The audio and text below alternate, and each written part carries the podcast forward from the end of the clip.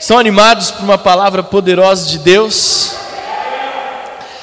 Talvez pela primeira vez, ou pela segunda vez nesses últimos um ano e sete meses, eu vou ministrar uma palavra que não está pronta ainda, mas eu entendo que essa palavra é uma palavra que Deus quer falar aos nossos corações.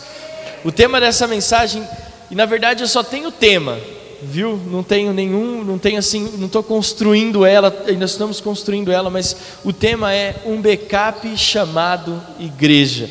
Fala para quem está perto de você aí, a igreja não pode ser um backup. Backup. Todo mundo está familiarizado com a expressão backup? Quando você faz ou salva, ou quando você armazena num disco ou em um lugar específico aquilo que você talvez não quer estar acessando, ou aquilo que você não quer que esteja ali no seu computador, ou algo que você guarda porque talvez é até importante para você e você não quer que se perca.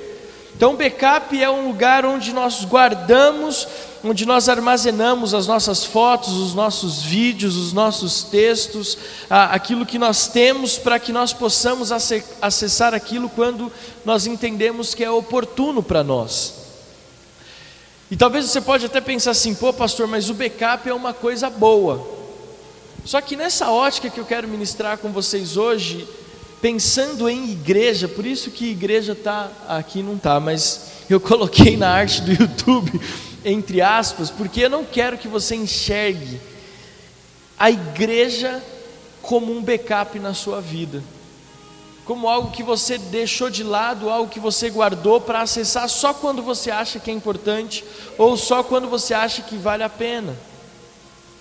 Nós Estamos lutando, eu e a Adriana, para fazer o backup das nossas fotos, para guardar as nossas fotos num lugar onde nós não, não venhamos a perdê-las no futuro. Mas o fato e a verdade é que essas fotos, por mais guardadas que elas estejam, nós não vemos elas durante muito tempo, né? Dificilmente nós acessamos essas fotos, dificilmente nós colocamos ela na televisão, dificilmente nós colocamos as nossas fotos em algo que nós podemos ver. Elas estão lá no backup, mas elas não estão sendo usadas, nós não acessamos elas, nós não pegamos elas, nós não usufruímos daquilo que nós guardamos ali naquele backup. E eu estou ministrando isso para você, e eu quero que você entenda que não é uma palavra de exortação. Primeira coisa que eu quero que você saiba é isso. Não é uma palavra de exortação. Eu não vim aqui descer o cajado em você. Primeiro que eu não sou esse tipo de pastor. Mas eu estou ministrando para a igreja algo que eu gostaria que a igreja nunca vivesse. E a minha, minha preocupação como pastor, a começar por mim, é que às vezes nós estamos dentro da igreja sem conseguir compreender a plenitude, a abrangência, a grandiosidade do que Deus está querendo nos mostrar. Nós somos muito focados no que está acontecendo agora. É por isso que quando as coisas não saem do jeito que a gente espera, a gente vira as costas para a igreja. E a igreja vira um, um, um backup na nossa vida. Algo que eu usei, que me serviu durante um período, mas agora eu não uso mais, não serve mais. Até certo ponto, a igreja, o ministério de Jesus, o próprio Jesus eram apenas um backup, uma saída estratégica para uma vida que não estava indo tão bem assim apenas uma resposta a uma é, frustração do passado. Eu não vou entrar aqui em detalhes, mas quando Jesus chamava um discípulo, não é simplesmente vem e me segue, porque para o judeu essas palavras são muito importantes: vem e me segue. Eu não vou ministrar sobre isso hoje, só quero te dar uma base do que, que, tava, que, que acontece quando um judeu fala isso para o outro. Jesus era um mestre, um rabi, alguém que conhecia as escrituras é, da história, no contexto judaico, não estou falando espiritualmente, porque isso a gente já sabe que ele é, amém? Só que na lei judaica funcionava assim: as crianças, desde cedo, elas instru eram instruídas na lei de Deus. Era muito comum crianças já saberem os cinco primeiros livros da Bíblia de cor. Então elas eram instruídas, e chegava um momento na sua adolescência, para a sua juventude, que elas, só algumas daquelas crianças, conseguiam ser introduzidas no que a gente imagina hoje ou se assemelha hoje à escola, aos ensinamentos. Só os mais inteligentes, só os mais capacitados tinham condição de avançar nos estudos, na lei de Deus, nos livros, na, na, nos livros históricos. Então o que, que acontecia? Aquela criança ela ia crescendo aos pés de um rabi, de um mestre. Só que chegava uma hora que aquele mestre precisava escolher quem realmente ia ser o seu discípulo. Então ele escolhia os melhores os melhores daqueles, daqueles alunos, daquelas crianças, para se tornarem seus discípulos, para continuarem aprendendo.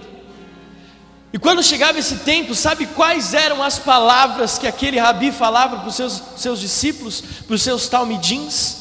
Ele falava assim: Você vem e me segue. E tirava aquela criança do meio das demais, e aquela criança então ganhava uma posição de destaque.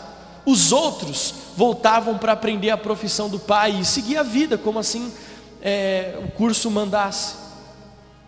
Então, quando Jesus ele chega para aqueles homens, ou então quando Jesus chega para Pedro e diz: Vem e me segue, não é estranho para eles, para nós pode até ser, não é, mas não é estranho para eles. Largar a rede, largar o barco, largar tudo e seguir Jesus. Porque quando Jesus fala isso para aqueles discípulos, para aqueles homens, ele está falando: lembra quando ninguém te escolheu, quando você ainda era pequeno? Agora eu, o maior dos maiores, o mestre dos mestres, estou dizendo para você: vem e me segue. Ou seja, Jesus estava restaurando algo dentro da vida daqueles homens. Mas não era só isso. E aqui, como teu pastor, alguém que te ama, eu quero te dizer algo: Jesus não veio só para as tuas frustrações, Jesus não veio só para curar as suas feridas, Jesus não veio apenas para te dar uma boa vida, é muito mais do que isso, é muito maior do que isso. Por isso que a igreja não pode ser só um backup. Nós não podemos voltar para a nossa velha vida quando as coisas não saem do jeito que a gente espera. Nós não podemos voltar a viver o que vivíamos antes de Jesus e da igreja, porque as coisas não saíram do jeito que a gente esperava. A igreja não pode ser um backup, não pode ser algo passageiro ou transitório. Nós estamos falando de homens que andaram com Jesus e ouviram ele falar exatamente o que iria acontecer, mas ainda assim não entenderam. Estar na igreja e ouvir de Jesus não, não necessariamente significa que nós entendemos o que ele está falando. Ver milagres, gente, escute o que eu vou falar. Ver milagres não garante a nossa salvação, e nem diz que nós entendemos o que Jesus está dizendo. Eu não estou compartilhando algo da minha alma, você consegue entender o que eu estou falando aqui? Eu estou lendo a Bíblia.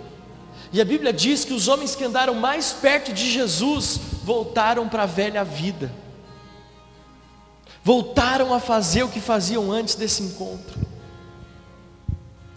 Eu conheço pessoas, gente, que andaram com Jesus por mais de uma década, pessoas que tinham visões, que oravam em línguas, que oravam pelos enfermos e eles eram curados. Eu andei por mais de 10 anos ao lado de pessoas que ministravam e o coração de outros era aquecido. Mas essas mesmas pessoas, eu também vi virando as costas para Deus como se fosse a coisa mais fácil do mundo, e voltando para uma vida de pecado, que eu pensava, meu Deus, como isso é possível? Como é possível viver tudo que essa pessoa viveu e do nada virar as costas para Jesus? Abandonar a igreja e fazer desse lugar que Jesus morreu apenas um, um lugar transitório na história da vida? Não pode, nós não podemos. João capítulo 21 versículos de 1 a 14. Vamos ler o texto completo.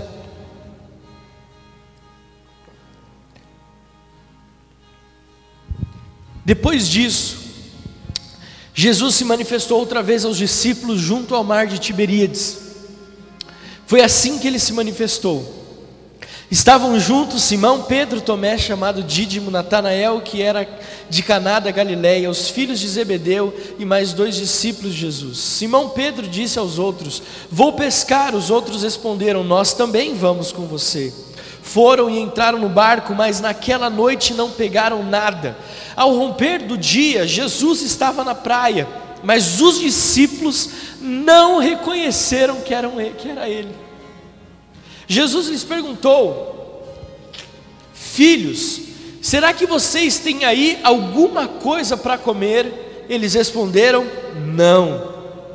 Então Jesus disse: Joguem a rede à direita do barco e vocês acharão. Assim fizeram e já não podiam puxar a rede, tão grande era a quantidade de peixes. E, o discípulo a quem Jesus amava disse a Pedro: é o Senhor. Simão Pedro, ouvindo que era o Senhor, cingiu-se com uma túnica, porque tinha tirado a roupa e lançou-se ao mar. Os outros discípulos vieram no barquinho puxando a rede com os peixes, porque estavam somente a uns 90 metros da margem. Ao saltarem em terra, viram ali umas brasas com peixe por cima, e também havia pão. Jesus lhes disse: Tragam algum dos peixes que vocês acabaram de pegar. Simão Pedro entrou no barco e arrastou a rede para a terra. A rede estava cheia com 153 grandes peixes. E mesmo sendo tantos peixes, a rede não se rompeu. Jesus disse a eles: Venham comer.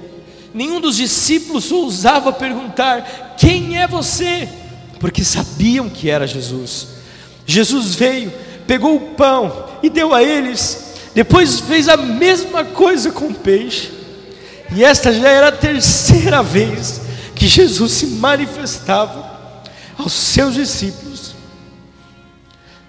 depois de ter ressuscitado. Fica de pé no seu lugar.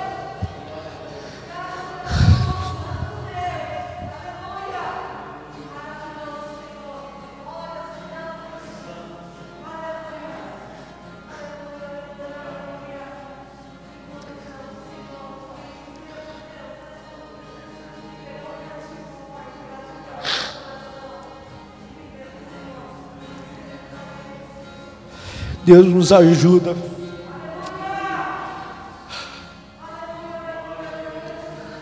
Nos ajuda, Espírito Santo, nos ajuda. Nos ajuda a enxergar o que o Senhor quer falar, Pai. Deus, nós damos liberdade, Pai.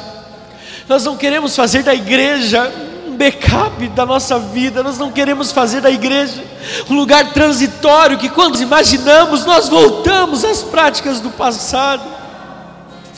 Oh Deus, nós queremos tanto, Pai, que os nossos pés estejam firmados aonde o Senhor nos plantou, que nós possamos enxergar, que nós possamos compreender, ó Pai, tudo aquilo que o Senhor quer ministrar ao nosso coração. Deus nos ajuda, Pai, nos ajuda, Deus. Levante as suas mãos aos céus por um instante. Glorifique ao Senhor, glorifique ao Senhor, você que está na sua casa. Sinta a presença de Deus preenchendo esse espaço. Querido, sinta a presença de Deus, renda graças, renda graças ao Senhor. Oh Deus,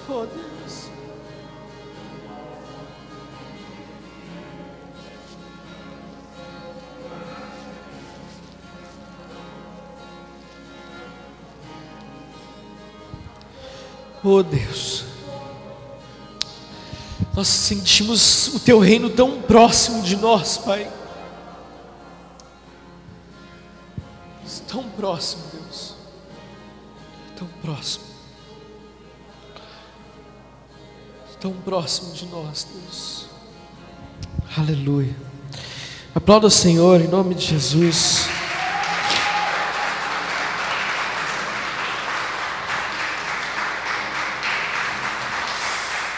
Pode se sentar. Pode se sentar.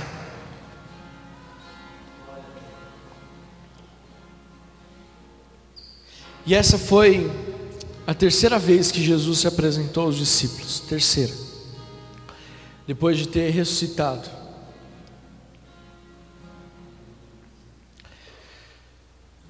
Embora a gente não possa fazer da igreja um backup, o backup ele tem uma coisa boa, que você pode ir a hora que você quiser e acessar aquela informação e trazê-la de volta. Eu toda vez que eu troco de computador, eu faço um backup daquilo que eu tinha no meu computador antigo para o meu computador novo. E eu fico feliz por causa do backup. Quem e, e eu fico mais feliz ainda por conta dessa, dessa maçãzinha aqui, porque ela não tem, você não tem ideia de como ela facilita a nossa vida. Mas, é, o que eu gosto é que assim, eu vou lá na nuvem e baixo aquilo que eu preciso, está lá no backup. Eu vou lá e pego aquilo que eu preciso.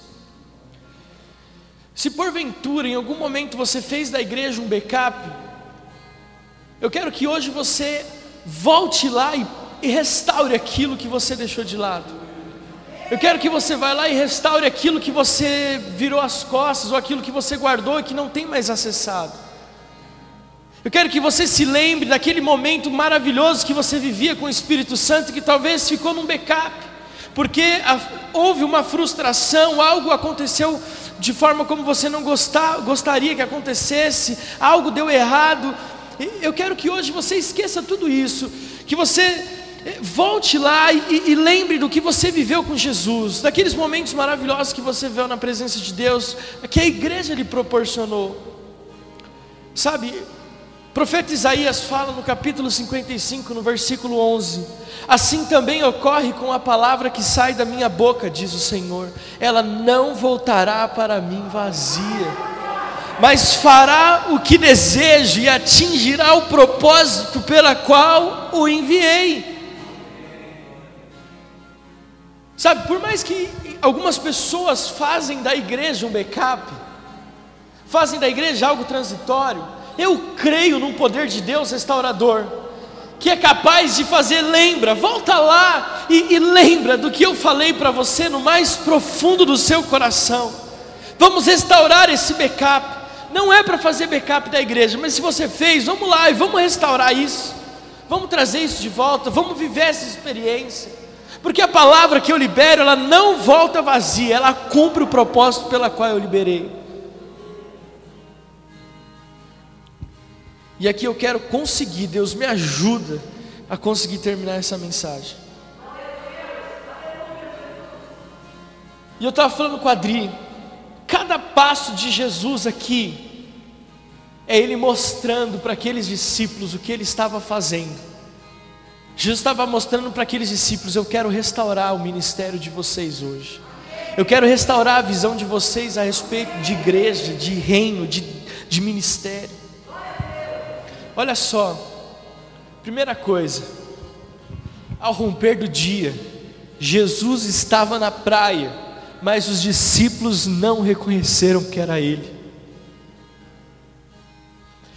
Algumas pessoas se afastam tanto de Jesus.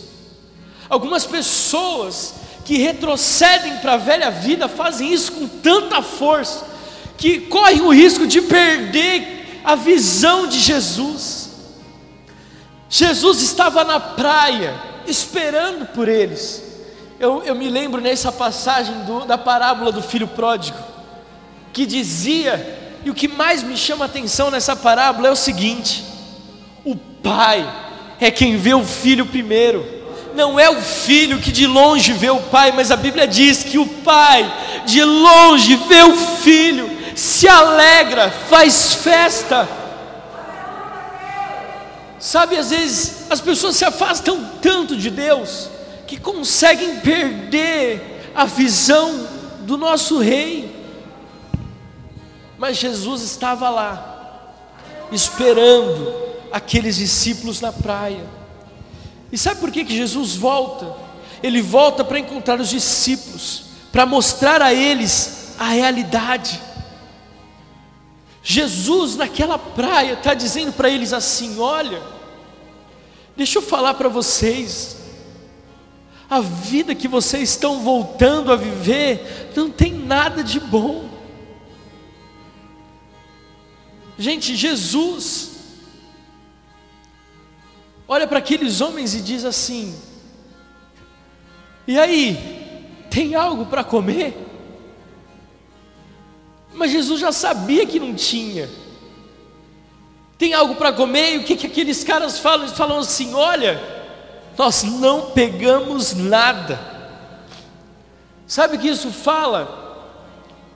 Jesus está dizendo para eles: será que vocês não percebem? Eu tirei vocês do nada, da frustração, eu resolvi a vida de vocês. Lembra que a, minha, a vida antes, antes de me conhecer não tinha sentido.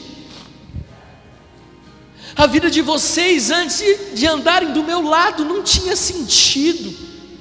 Ela teve razão depois que vocês começaram a andar comigo. Como é que vocês podem voltar para aí? Como é que vocês podem voltar a fazer as mesmas coisas? Vocês têm alguma coisa para comer? Não, a gente não tem nada, a gente não pegou nada. Era como se Jesus estivesse mostrando para eles assim: viu? Não dá certo, não deu certo da primeira vez, e não vai dar certo da segunda, não vai dar certo da terceira, porque uma vez que vocês andaram comigo, tudo perde o sentido. Tem algo para comer? O que vocês produziram? O que, vocês acham que vão conseguir longe de mim?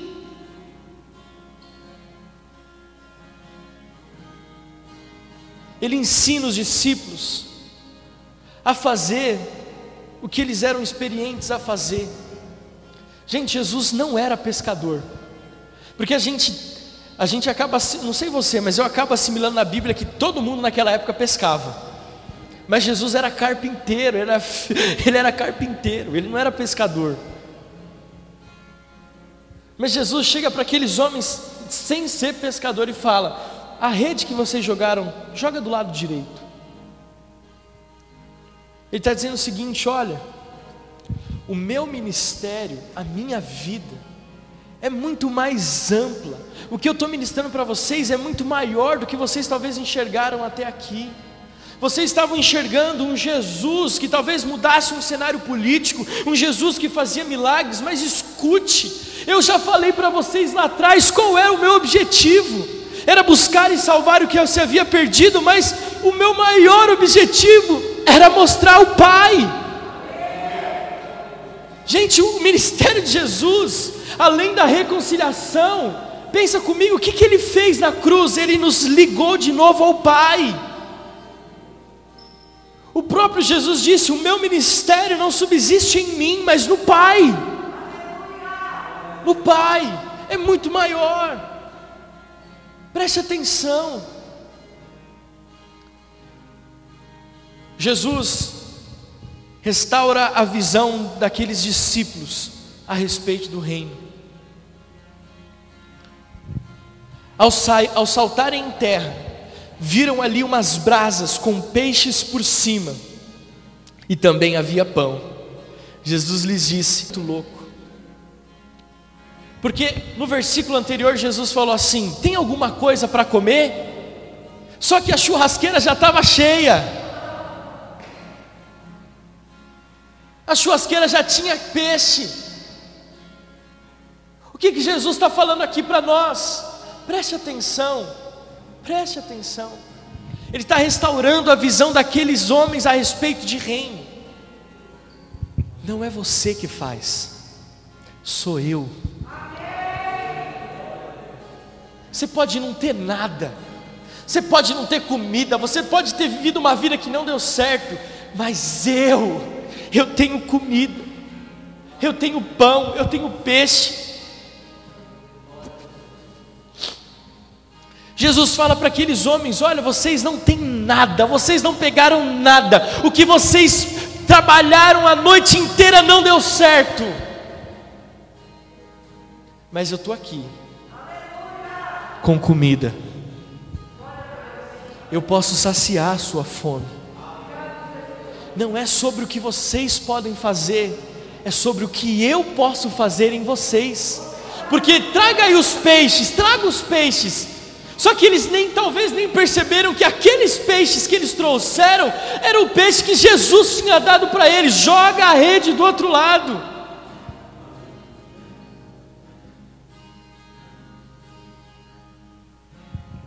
Por último, outro detalhe que me chamou a atenção. Pedro, quando descobriu que era Jesus, pôs uma capa a Bíblia diz que ele estava nu. Mas quando ele soube que era Jesus, ele colocou uma capa.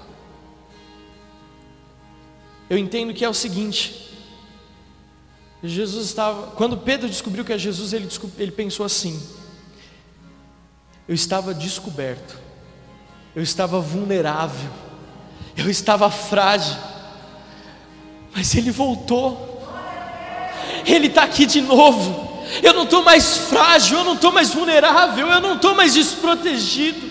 Ele está aqui, eu tenho cobertura, eu tenho segurança, eu tenho alguém que me envolve.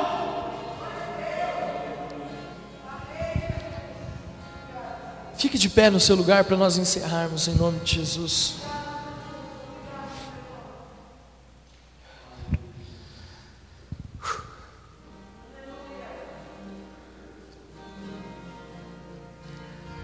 Eu quero concluir dizendo para você o seguinte: ver milagres, participar, servir, às vezes não é o suficiente. Nós precisamos enxergar o que vem depois.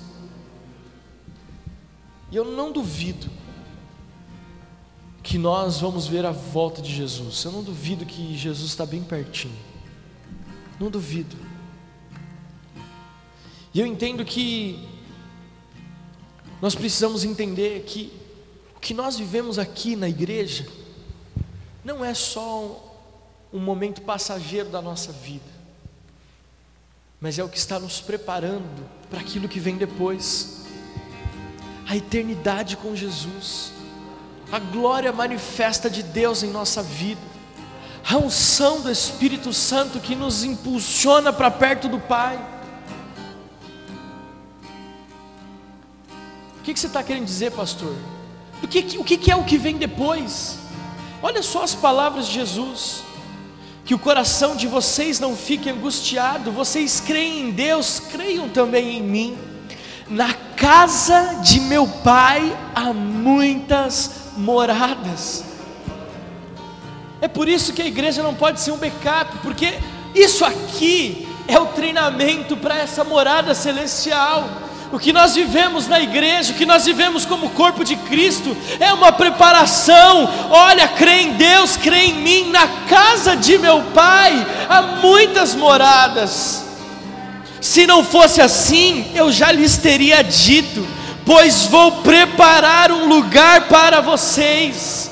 E quando eu for e preparar um lugar, voltarei e os receberei para mim mesmo, para que onde eu estou, vocês estejam também. E vocês conhecem o caminho para onde eu vou. Então Tomé disse a Jesus: Não sabemos para onde o Senhor vai, como podemos saber o caminho? É isso.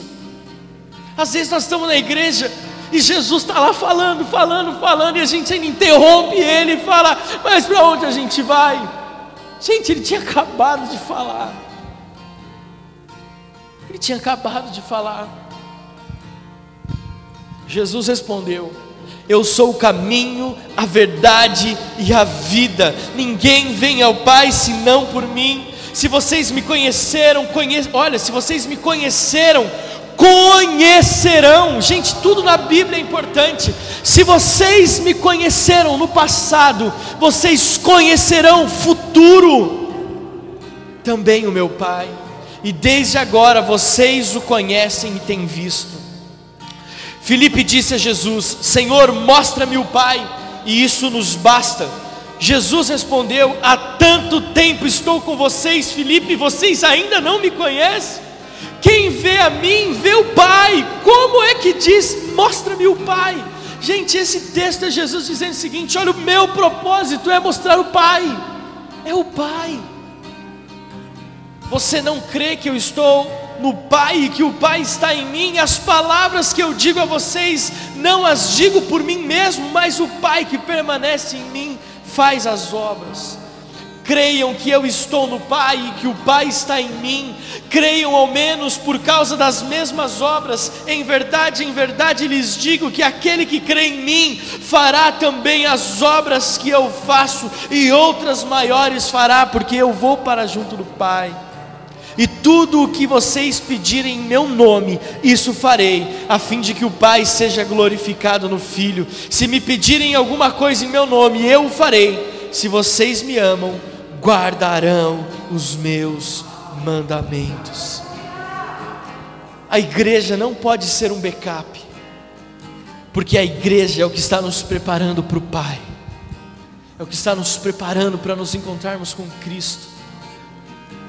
A igreja não pode ser um backup, não pode ser uma passagem na sua vida. A igreja não pode ser algo transitório. Você não pode encontrar com Jesus achando que ele só tem para te oferecer a cura para suas feridas, a cura para suas dores. Jesus não está aqui só para isso. Ele também faz isso, mas ele está muito mais para nos mostrar o Pai. Ele está muito mais para nos mostrar a glória do Pai. Ele está muito mais para nos mostrar as moradas celestiais.